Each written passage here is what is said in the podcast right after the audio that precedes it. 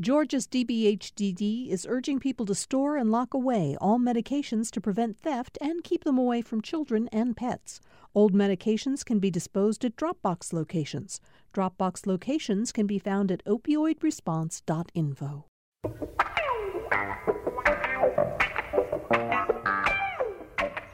It is really hard to believe we're down to the final weekend before November 3rd, the final day in which people can vote uh, in the 2020 general election cycle. I cannot imagine that there is anyone out there, with very few exceptions, who isn't just really eager to get this thing over with. I realize that we're probably not going to have a lot of returns uh, or final returns by the end of the night on November 3rd in some key races.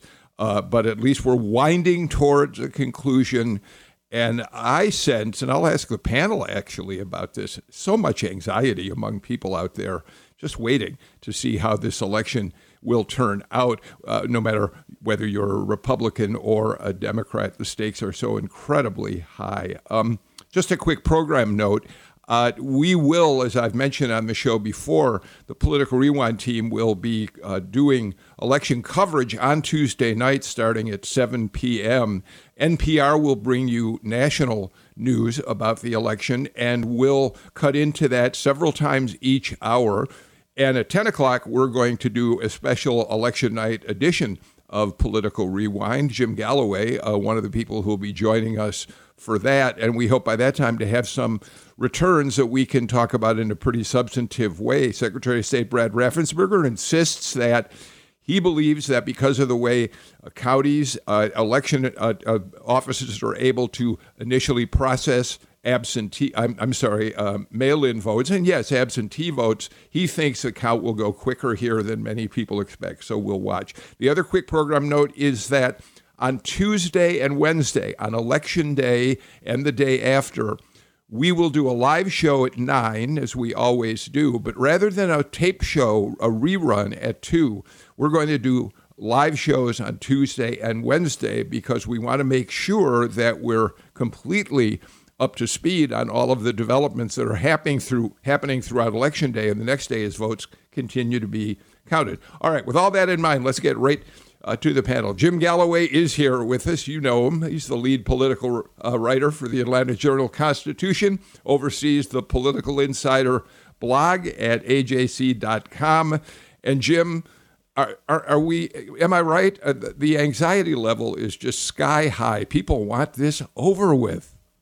Uh, anxiety, yes. Uh, lead story in the Wall Street Journal is is that it has removed firearms from its their display cases uh, uh, in, in in their stores across the Walmart. country. At Walmart, yes, yeah, yeah Walmart, yeah, Walmart, yeah, and and uh, uh, you can still buy a gun if you ask for one, but you're not going to be able to see them. Uh, and and they cite uh, incidents of civil unrest and fears of, of such.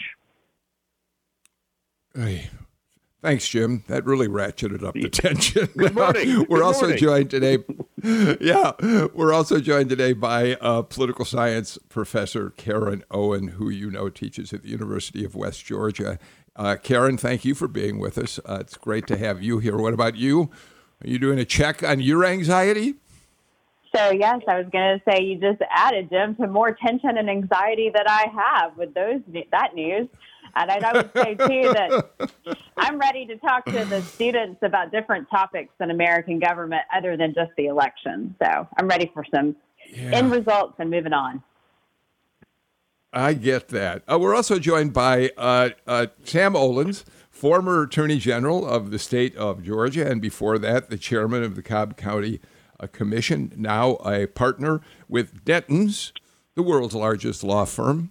Sam, how are you holding up as the election? I mean, you have certainly lived as a candidate through many election cycles yourself. You're not a candidate this time out, but it's got to be hitting you in some way emotionally too, I'll bet. Well, first of all, good morning. Uh, you know, candidly, I don't have anxiety. Uh, I just want to wake up about a week from now, hopefully know the winner, and uh, let other issues uh, take the oxygen in the room rather than this election.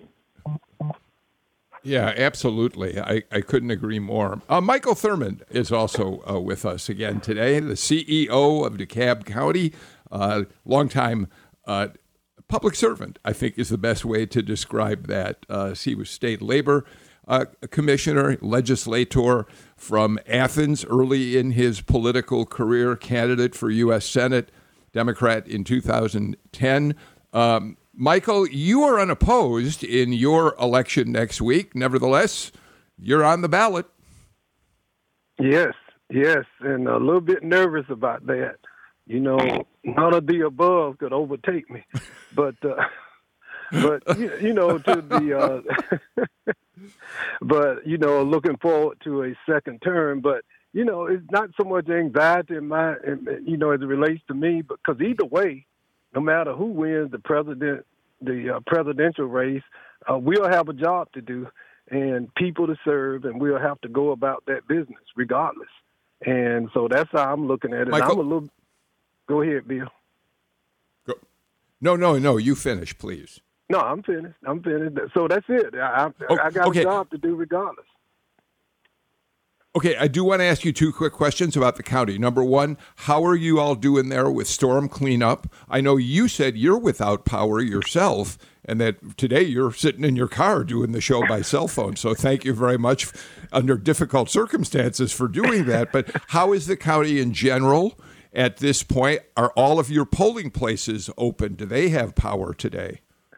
Well, we have to check. I've not had a chance to check with the Board of Elections to see how much power was restored overnight. We had nearly uh, 100 streets and roads impacted by fallen trees, a large percentage of the county without power, including here in Smoke Rise in my neighborhood.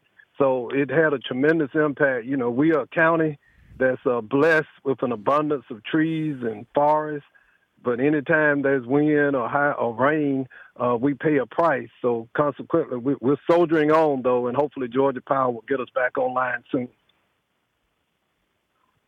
All right. Well, um, good luck to you. Uh, I know Jim Galloway, you're without power as well up there, um, or you don't have internet at the very least uh, in Cobb County.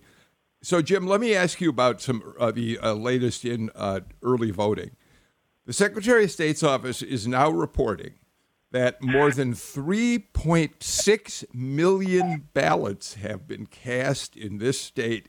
And today, of course, is the final day of early voting. We expect there are going to be long lines of people uh, at the polling places today. 2.4 million have voted in person. Uh, 1.1 million have sent in their ballots and had them processed. They're, they're, they've been accepted, not counted yet. And uh, there's still 344,000 uh, mail in ballots that are outstanding. Uh, so, Jim, there's no question we are going to see, uh, by the time we get through uh, next November 3rd, by, by far the biggest number of voters we've ever seen in the state, yes? Right, right. Uh, Raffensperger is now saying that we could have six million votes cast in Georgia. Uh, that, I mean, that's two million more than were cast in 2016. And it would, if, if uh, uh, I'm, I'm not all that great at math right now, but that would bring turnout close to 80 percent. Which, which, uh, if you'll remember, a few shows back, Audrey Haynes says we have to reach since 1908. That's astonishing. Uh, Sam Olens, um, you sent an, uh, an article on to, I think everybody who's on the show today got it. I certainly did. And, and I want to ask you about it just for a moment um, because it relates to uh, the, the, early vote, especially uh, mail in ballots. Uh, but just to put it in a larger perspective, nationally, if you look at the U.S. Voter Project numbers on early voting, 82 million Americans have already voted early. 28 million of them have voted in person, but 53 million have been voting by mail. It's a reverse of Georgia. Georgia's had more in person than mail in ballots. Uh, but you, you sent on to us an article from a uh, an interview with a Georgia State professor talking about the future is in mail in ballots. Um, and what the impact can be if that's if that's the case. Yes, talk about why that article struck you. Well, I mean, you know, clearly there's places on the West Coast, like Oregon, that have been doing mail in exclusive voting for years. It has gone smoothly. There haven't been any issues, increased fraud, etc. And uh, in many ways, uh, it, it, it, changes the whole dynamic because, you know, for instance, uh, you wouldn't be watching TV now watching one political disgusting ad after another.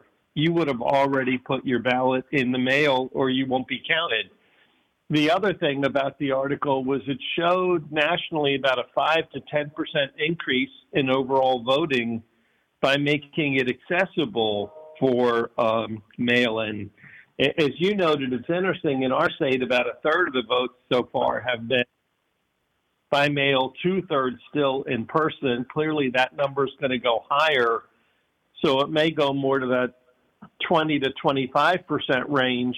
But I mean, frankly, I'm in that category. My wife and I voted weeks ago. It's just easier. I mean, I, I had no interest in standing in a line for for a long time, uh, irrespective of COVID, but COVID makes it worse.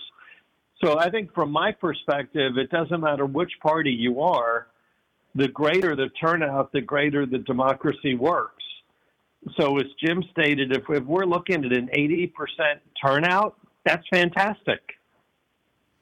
Yeah, yeah. Uh, Sean Richey is the professor who uh, has studied the mail in voting. He points out that in 2024, California will do all of its voting uh, by mail, and uh, that we expect that at the same time, 20% of the population are going to live in states that do entirely vote by mail. And, and just for another minute on this subject, uh, Karen, it strikes me that uh, as the election, if the election unfolds uh, uh well, if we don't have any tremendous uh, problems.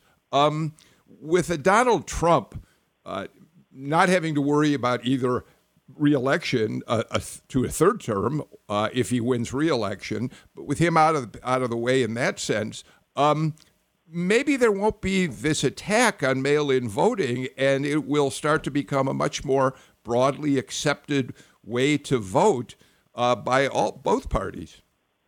I think that's a, a, correct statement. You will hear probably more conversations because it does allow for accessibility and the convenience for people to vote, particularly those who are young and working. They can get those ballots ahead of time, fill them out, and turn them in. It will change, though, the conversation the parties have about campaigning. And that's, I think, what Sam was alluding to is that people will be casting ballots perhaps a month out and so they won't be turning in and flyers and advertisements the week before kind of election day won't have the same impact that they once had. Okay, um, Michael, l- let me uh, turn you now back to uh, the fact that we're three days uh, before uh, voting really gets uh, gets underway on election day here in Georgia when polls open at seven o'clock. Um, it, it, we've been trying to read the tea leaves on these early votes, and where they're coming from and whether it is Democrats who are voting early, Republicans. And uh, yesterday, David Ralston, the speaker, was on the show, and he pointed out that the reality is that early votes are coming in in big numbers from red counties in the state, too, that we shouldn't presume that this large turnout is turning out for Democratic candidates. What's your take on that, Michael? I think oh, he's absolutely right. If you look at the numbers, there's been a significant turnout in the northern uh, outer suburbs and outer burbs of uh, of Georgia, and you're seeing a major turnout in red counties as well as blue. One of the things that I'm concerned about, and I've been trying to drill down to understand, is who is actually voting early. If these are high propensity voters who are voting early, that may or may not result in a greater turnout. It's just that people who were going to vote are just exercising their franchise at an earlier point in the process.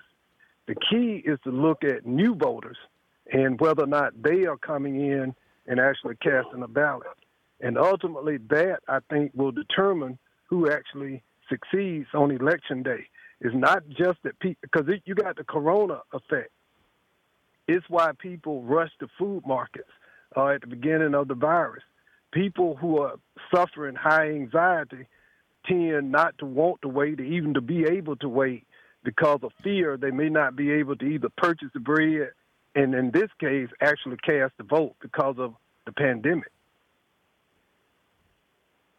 Jim, you reported on that in the Jolt just yesterday. The fact that you're seeing uh, turnout uh, in uh, in red uh, areas of the state as well as blue, and we shouldn't take anything for granted in terms of the conventional wisdom that it's Democrats who turn out early. Well, uh, yes, you, are seeing in, in, in, places like Dawson County, uh, up up in North Georgia, you're you are seeing if you if you if you go to GeorgiaVotes.com, uh, you'll you'll be seeing you'll see that uh, quite a few uh, uh, counties are are well above the the hundred percent mark over over over the 2016 balloting. But I'm I'm taking a look at, at House districts. We, you you spoke about uh, uh, Speaker Ralston, and, and and one of the kind of uh, and and yesterday showed uh, drilled down on on how one of the, the, the more important races is for control of the state House. But if you I'm I'm looking right now. I'm I'm looking at House District 50. It's uh it's occupied by Angelika Kausche in uh, in North Fulton, and it's up at 135 percent of 2016 vote uh, of the 2016 vote, and and right next to her, very close by, is uh, is uh, House District 47, which was uh, which is occupied by Jan Jones, the Speaker pro tem and the highest ranking woman in the House. She's a Republican, and and her her her voters are, are already at 119 percent over. So, yeah, you see a lot of rural counties at about the 100% mark, but the super layer, I think, is is is in suburban Atlanta. Um, I think it's we did spend a good amount of time on yesterday's show talking about legislative races. Uh, David Ralston uh, has been on a tour of the state, uh, uh out there stumping for Republicans. Um, Karen, uh, it, it is really interesting, and Galloway made the point in his writing yesterday. We do tend to uh, talk about the big races, the presidential race, the U.S. Senate races, congressional races, and we forget sometimes about just how important these legislative races are. Uh, Democrats need to pick up 16 seats to win control of the state House, and and this becomes even more crucial this year than ever because we're in the end of a census period and reapportionment will uh, get underway in the next uh, year. So, talk a little bit about uh, how you see the battle for the House shaping up and, and the impact, what it means. So you're absolutely correct. So we do talk a lot about the national races or those that send to the federal office, but these state house races and state senate races have a significant impact on the state. And, and you're right, redistricting will come up next year. And if the Democrats are able to flip the state house, and that makes redistricting even much more of a compromise because you have to work within uh, the Democrats and then a Republican governor. And interesting, you know, Jim's article where he focused in on the state house races. He identified 21 races. I believe that's the correct number, what he was kind of watching. And 14 of those races involve a woman matched up against another woman. And so, if we actually look at the General Assembly right now, the Democratic Party in the state of Georgia is um, half of the membership of that caucus is women. And so, some of these flips will come if some women can actually flip some of these Republican districts. And I think we kind of need to pay attention to that because that will also shape the dynamics of governing if the Democrats control the House uh, in Georgia for 2021 2022. Sam, one of the concerns, of course, for Democrats is if they come close, if they don't pick up 16, but if they pick up, say, 10, uh, when redistricting happens with Republicans in control of drawing the lines completely, the gains that Democrats may have made in sheer numbers can be uh, really, really reversed by maps that uh, dis, uh, uh, that uh, disfavors them for reelection. Yes. No, absolutely. Just you know, I presume the Republicans would do uh, what works best for them, just as Democrats have historically done the same in Georgia and throughout the country. Uh, I expect that the Democrats will gain some seats. Uh, I don't think it will be close to 10, Uh, I don't think uh, the House majority is in danger of flipping this time, uh, nor is the Senate in danger of flipping. I think the real uh, test in many ways will be two years from now when we have a, a governor's election on the top of the ticket. Clearly, um, everyone's going to be looking at those at those votes election night, in particular the women Republican incumbents. You know, whether it's a Jan Jones, a Sharon Cooper, a Kay Kirkpatrick, uh, all of those uh, seats are going to be looked at closely. But you know, candidly, there's some seats near Jan's uh, elsewhere in North Georgia, excuse me, in, in North Fulton that are going to be looked at closely. Uh, John Albers, um, for one, I mean, it was closer last time than people expected. So I think everyone's going to be be looking uh, around the whole metro area. Uh, I think one of the things that will be very interesting is um, if Georgia is an outlier as compared to the nation with regard to suburban women. The early polling seems to show that Georgia is an outlier and that the Republicans are keeping a greater percentage of that female vote than maybe elsewhere in our country. So, you know, from an academician's perspective, this is going to be fascinating. Bill, can I? Michael, um, yeah, weigh in. Well, the Democrats, when you really think about it, uh, writ large, it, of course, the goal is to win the majority. But even if, as Sam stated, they pick up 10 seats, with some with the speaker facing opposition, and Jim is going to love this when he gets under the gold dome in January.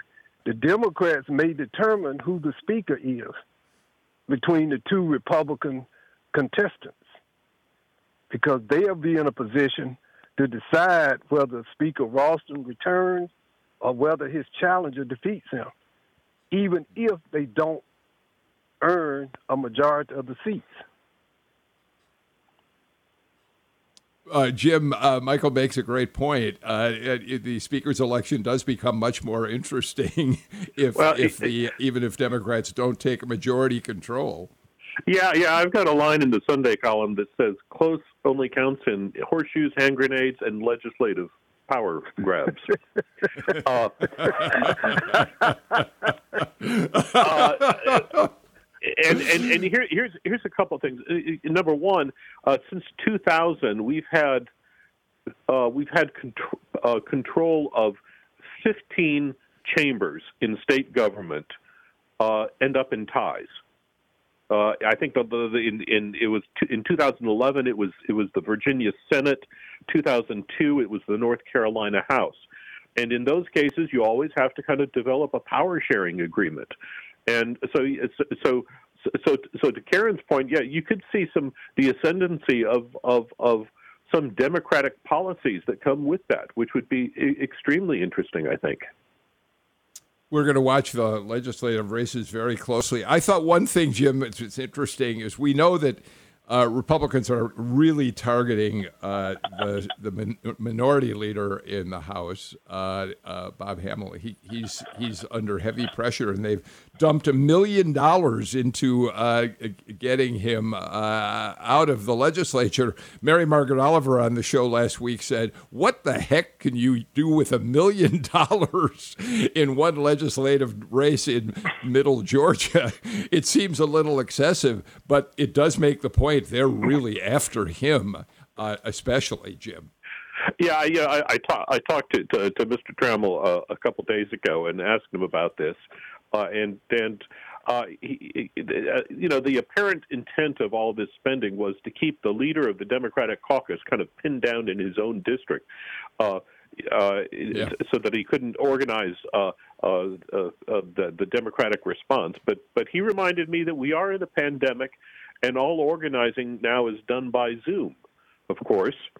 So so so it's uh, so the, the the idea of keeping him physically in one place is is is kind of uh, uh, outdated. However, however, he is in Luthersville in rural Georgia, and uh, their internet situation is pretty bad. He says he, he can't he can't direct the Democratic caucus from home. He has to go to his office, which is about a mile away. Okay, let's do this. Uh, we'll leave Bob Trammell uh, and the Republicans to fight it out in uh, in Luthersville. Take a quick break and be back with more on Political Rewind.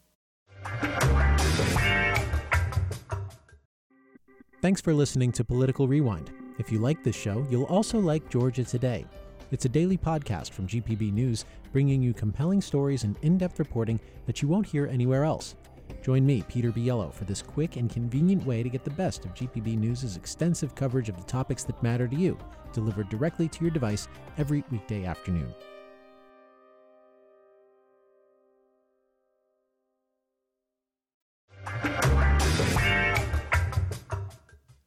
Dr. Karen Owen of the University of West Georgia, Michael Thurmond, CEO of DeKalb County, Sam Olens, former Attorney General of the state of Georgia, Jim Galloway, on this final Friday before mm. Election Day here on Political Rewind. Uh, by the way, I don't say it enough, but when I mentioned this on Monday, uh, we suddenly got some good traffic. So let me do it again. You can follow us on Twitter uh, at PoliticsGPB. Um, and I hope you do. Uh, we always like the interaction that we get with people who respond to what we're talking about. Or, you know, I'd also love to have you follow me personally. Um, my handle is Nigut, N I G U T B, uh, Nigut B. So uh, we'd love to have you uh, following us on uh, Twitter. Um, let's move on. Uh, Sam, because, because you are the Republican on the panel today, let me ask you about Larry Sabato's crystal ball. We we've talked about Sabato a number of times on the show. He is considered one of the more reputable uh, one of the smarter political prognosticators, and he has now moved both Senate races, which had started out as likely Republican, leans Republican. They moved uh, progressively in the opposite direction. And now, on the verge of the of election day itself, uh, Sabato has both Senate races as toss-ups. Do you think that's correct? And uh, how is that happening? So my my guess is that um, he may very well be correct. I think there's an outside chance that Senator Perdue will win without a runoff, but I think the runoff uh, certainly is is likely due to the barrage of TV ads. Uh, that's clearly got to be one of the most negative overall races um, in the country. Um, it makes no difference what time you're watching on TV. The, the ads against the two candidates, forget the libertarian, are just outrageous.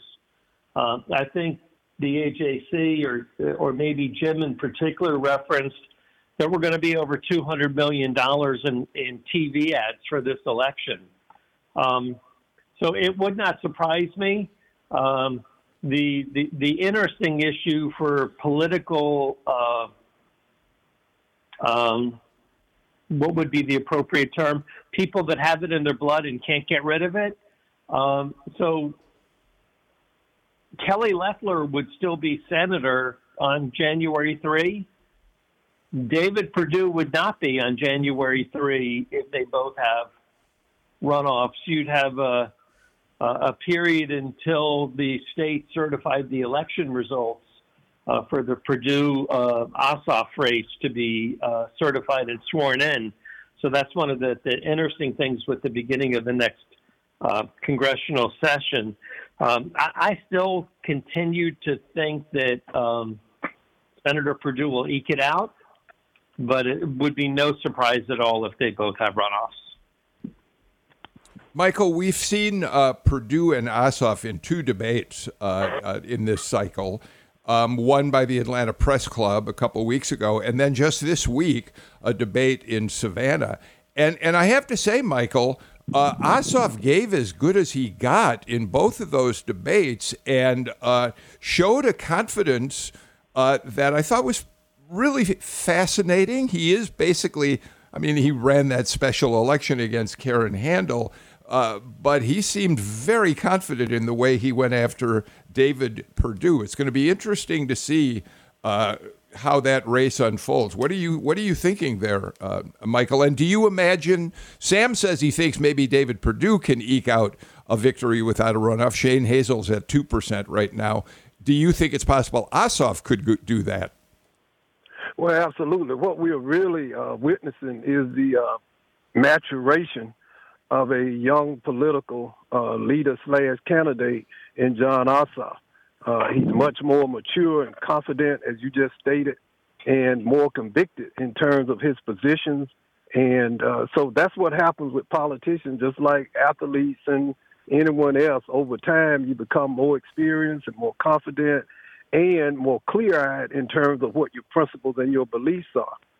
And absolutely, he could win it. It's going to be about uh, not just the base turnout, uh, turnout, but also how well he can uh, penetrate with moderate and conservative voters.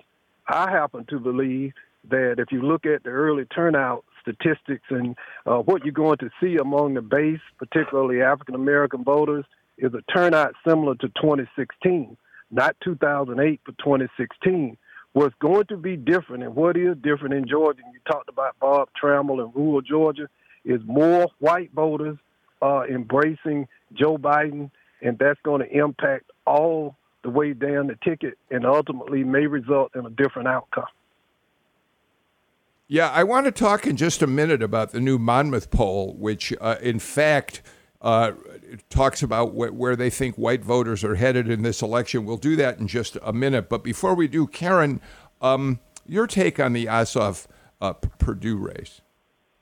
So I think one of the key factors is the amount of money we are seeing poured in, not only from the candidate standpoint, but from national outside organizations that want to have an impact. And so if we look at the race it is really tight, I am amazed um, that I've seen so much discussion of name calling and negativity between the two candidates. And then when you do see the candidates together, they seem very frustrated, exasperated at one another um, really kind of going after one another, which is just a, a new step here in politics.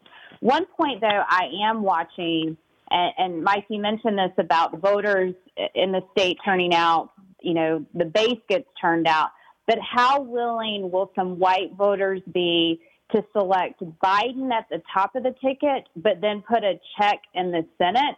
and then maybe go ahead and go back to Perdue so that there is a little bit of divided government. We do know voters have been sometimes savvy with that so that they keep the checks and the accountability at the federal level. It's a, pos- a possibility, but likelihood that these are runoffs are great. Yes, I would say so. Um, Jim, uh, just the fact that we're talking about uh, two Senate races where Democrats might have the potential to win in these final hours uh, the fact that Donald Trump, who we'll talk about this a little, is coming back to Georgia on Sunday evening. Uh, it tells you everything you need to know about the, the wave that is finally hitting the state. Whether it, which has been talked about for years, whether this is the year that it happens, is cer- certainly not clear at this moment. But there's no question that if you're a Republican in this state and you think beyond 2020, you've got to figure out what the heck you do to stop the Democratic advances that are coming at them. Yeah, yeah, I, I think Sam's earlier point that that that uh, really the true test is, is 2022. I think that's that's right. But I mean, you could you could see a blue wave that gets up to Republican knees and maybe their chest. I don't know if it's going to get up to their ears. Uh, uh, it is it's uh, but but I would point out I I would point out that that you've got uh, of course Trump's visit here on Sunday in Rome in in just a, a highly highly Republican place. Uh, uh, really says a lot about where the camp his campaign is, where Republicans are in Georgia.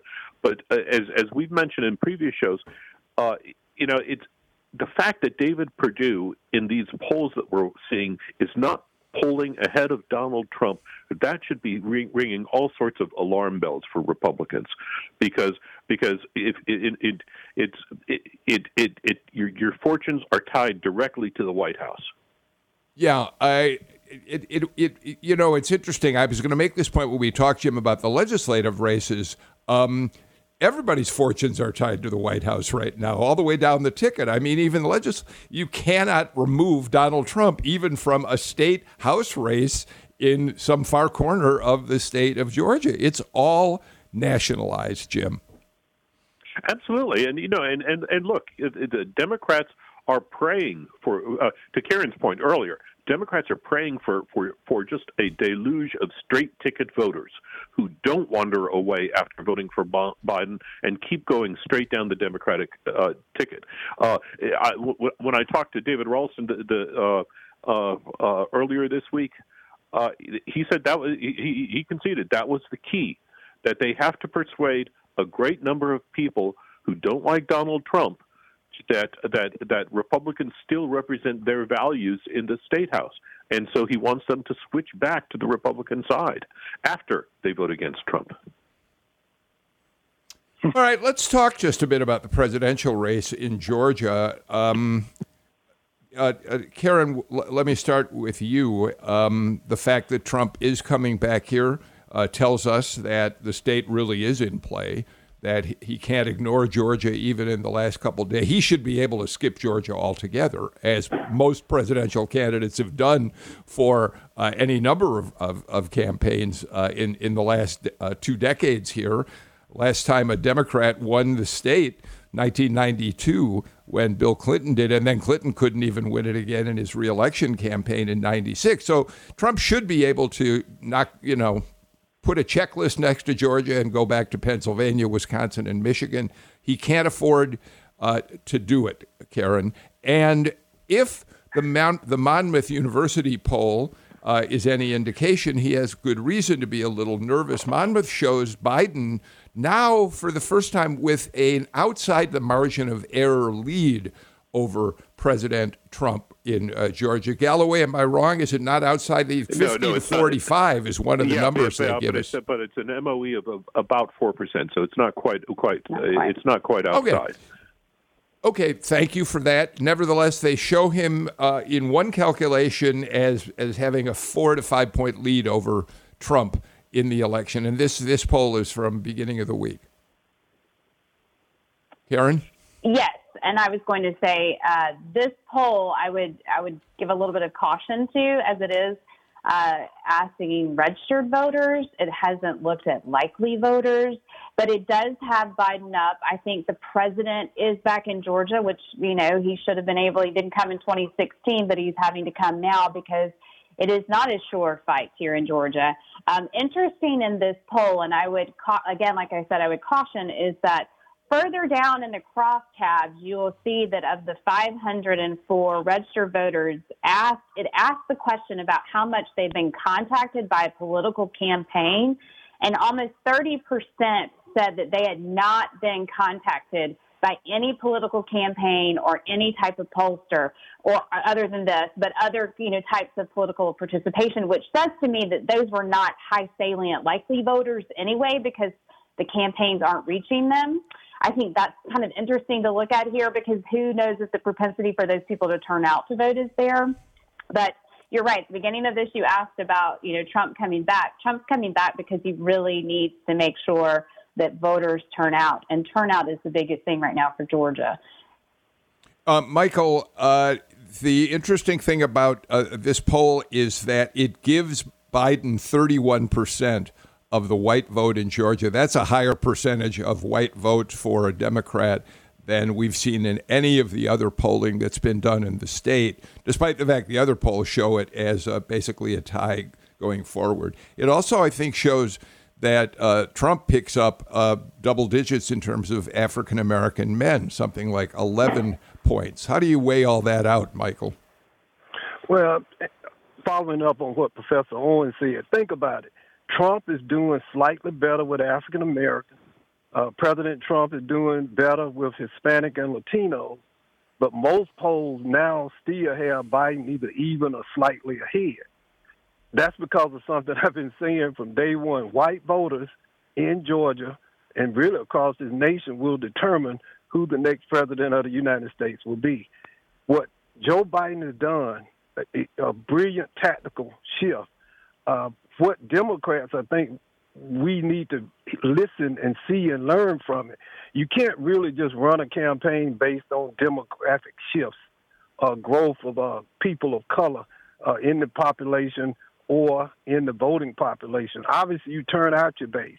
But what Biden has done is that's why he was in Warm Springs uh, this week, or was it last week? I can't keep up. This week, he's reaching out and basically reconfiguring the Democratic coalition where it looks more like it looked post uh, Civil Rights Act in 1965 than it looked uh, post 2010. What is happening is he is appealing not just to college educated whites, he's also appealing to non college educated working people and particularly whites who've been either impacted directly or indirectly by the coronavirus. This virus will change everything about this nation.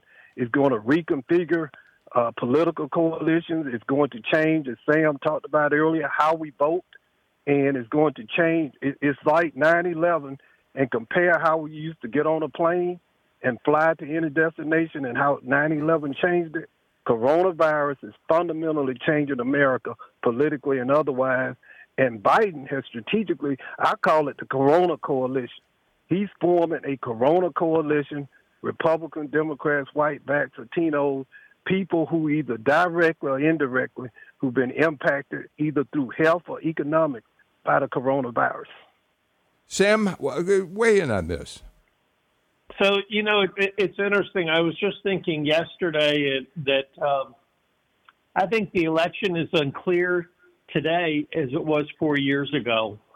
Uh, I certainly agree with uh, with Mike's comments about uh, the white African American and Hispanic votes. But I think at the end of the day, there are a lot of Trump voters that will not acknowledge it until they're, they're within the confines of the voting machine. And when you look at how, in general, in those critical states for both parties, those swing states, they're now pretty much all within the margin of error. I don't think we'll frankly know who the next president is until maybe the end of next week. I mean, I candidly think in states like Pennsylvania, uh, Wisconsin, um, we're not going to know because there's that shift that just doesn't show up in polls. People don't want to admit, in some cases, that they're going to vote for the president. Um, so it, it's actually very interesting to me. As much as everyone wanted to view 2020 differently, because Donald Trump is now the incumbent as compared to an open presidential race, I'm beginning to think it's more and more like 2016. So, um, Jim, we got to take a break, but let me give you the last word on this. Uh, b- b- building on what Sam just said, um, and again, saying that Democrats for quite some time have had great hopes about finally flipping uh, Georgia. Um, what we see over and over again is uh, promising uh, uh, data for Democrats, and then at the last minute, Republicans come home get out there, cast their ballots, and win elections. So Sam sees 2016 as the example of that, but 2020 could be the beginning of a new era.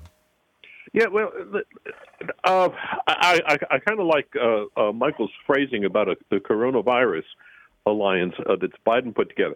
But but I but I I will also say Sam, Sam does have a point, especially when it comes to to just the, the national view. You've got you've got uh, some Democratic worries developing up in Michigan and up in Wisconsin surrounding, I think it was Wisconsin and not Minnesota, uh, surrounding the Senate races there. Republicans say that they, there's a path for them to retain control of the Senate uh, by by by flipping by by flipping the, the, the Michigan seat and, and and the other seat, and that kind of gets to Sam's point about us not knowing precisely and exactly where these little pockets of the electorate are going.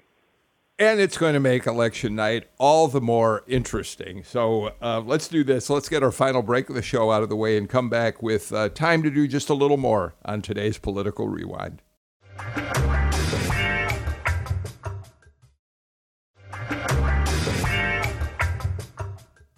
Back on political rewind, Jim Galloway. Just a quick note about uh, the other Senate race, Senate race number two. Uh, the polling continues to show that uh, Raphael Warnock is growing, the Democrat, the leading Democrat in that contest, in in his um, uh, approve in, in people wanting to vote for him, whereas Kelly Loeffler and Doug Collins continue to duke it out uh, between them, and uh, that dynamic uh, will lead to a runoff, and it, it's going to be. I, I, Jim, how do you evaluate at this point this back and forth between Loeffler and uh, Collins? you'd be crazy to try to make a guess as to which of them is going to win the Republican, what is essentially a Republican primary.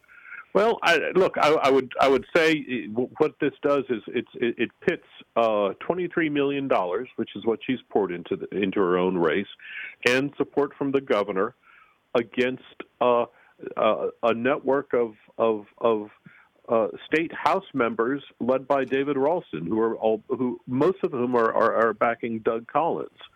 Uh, so it's a it's a, yeah. it's it's it's an interesting dynamic here that's going to have repercussions uh, no matter who uh, I mean no matter who wins.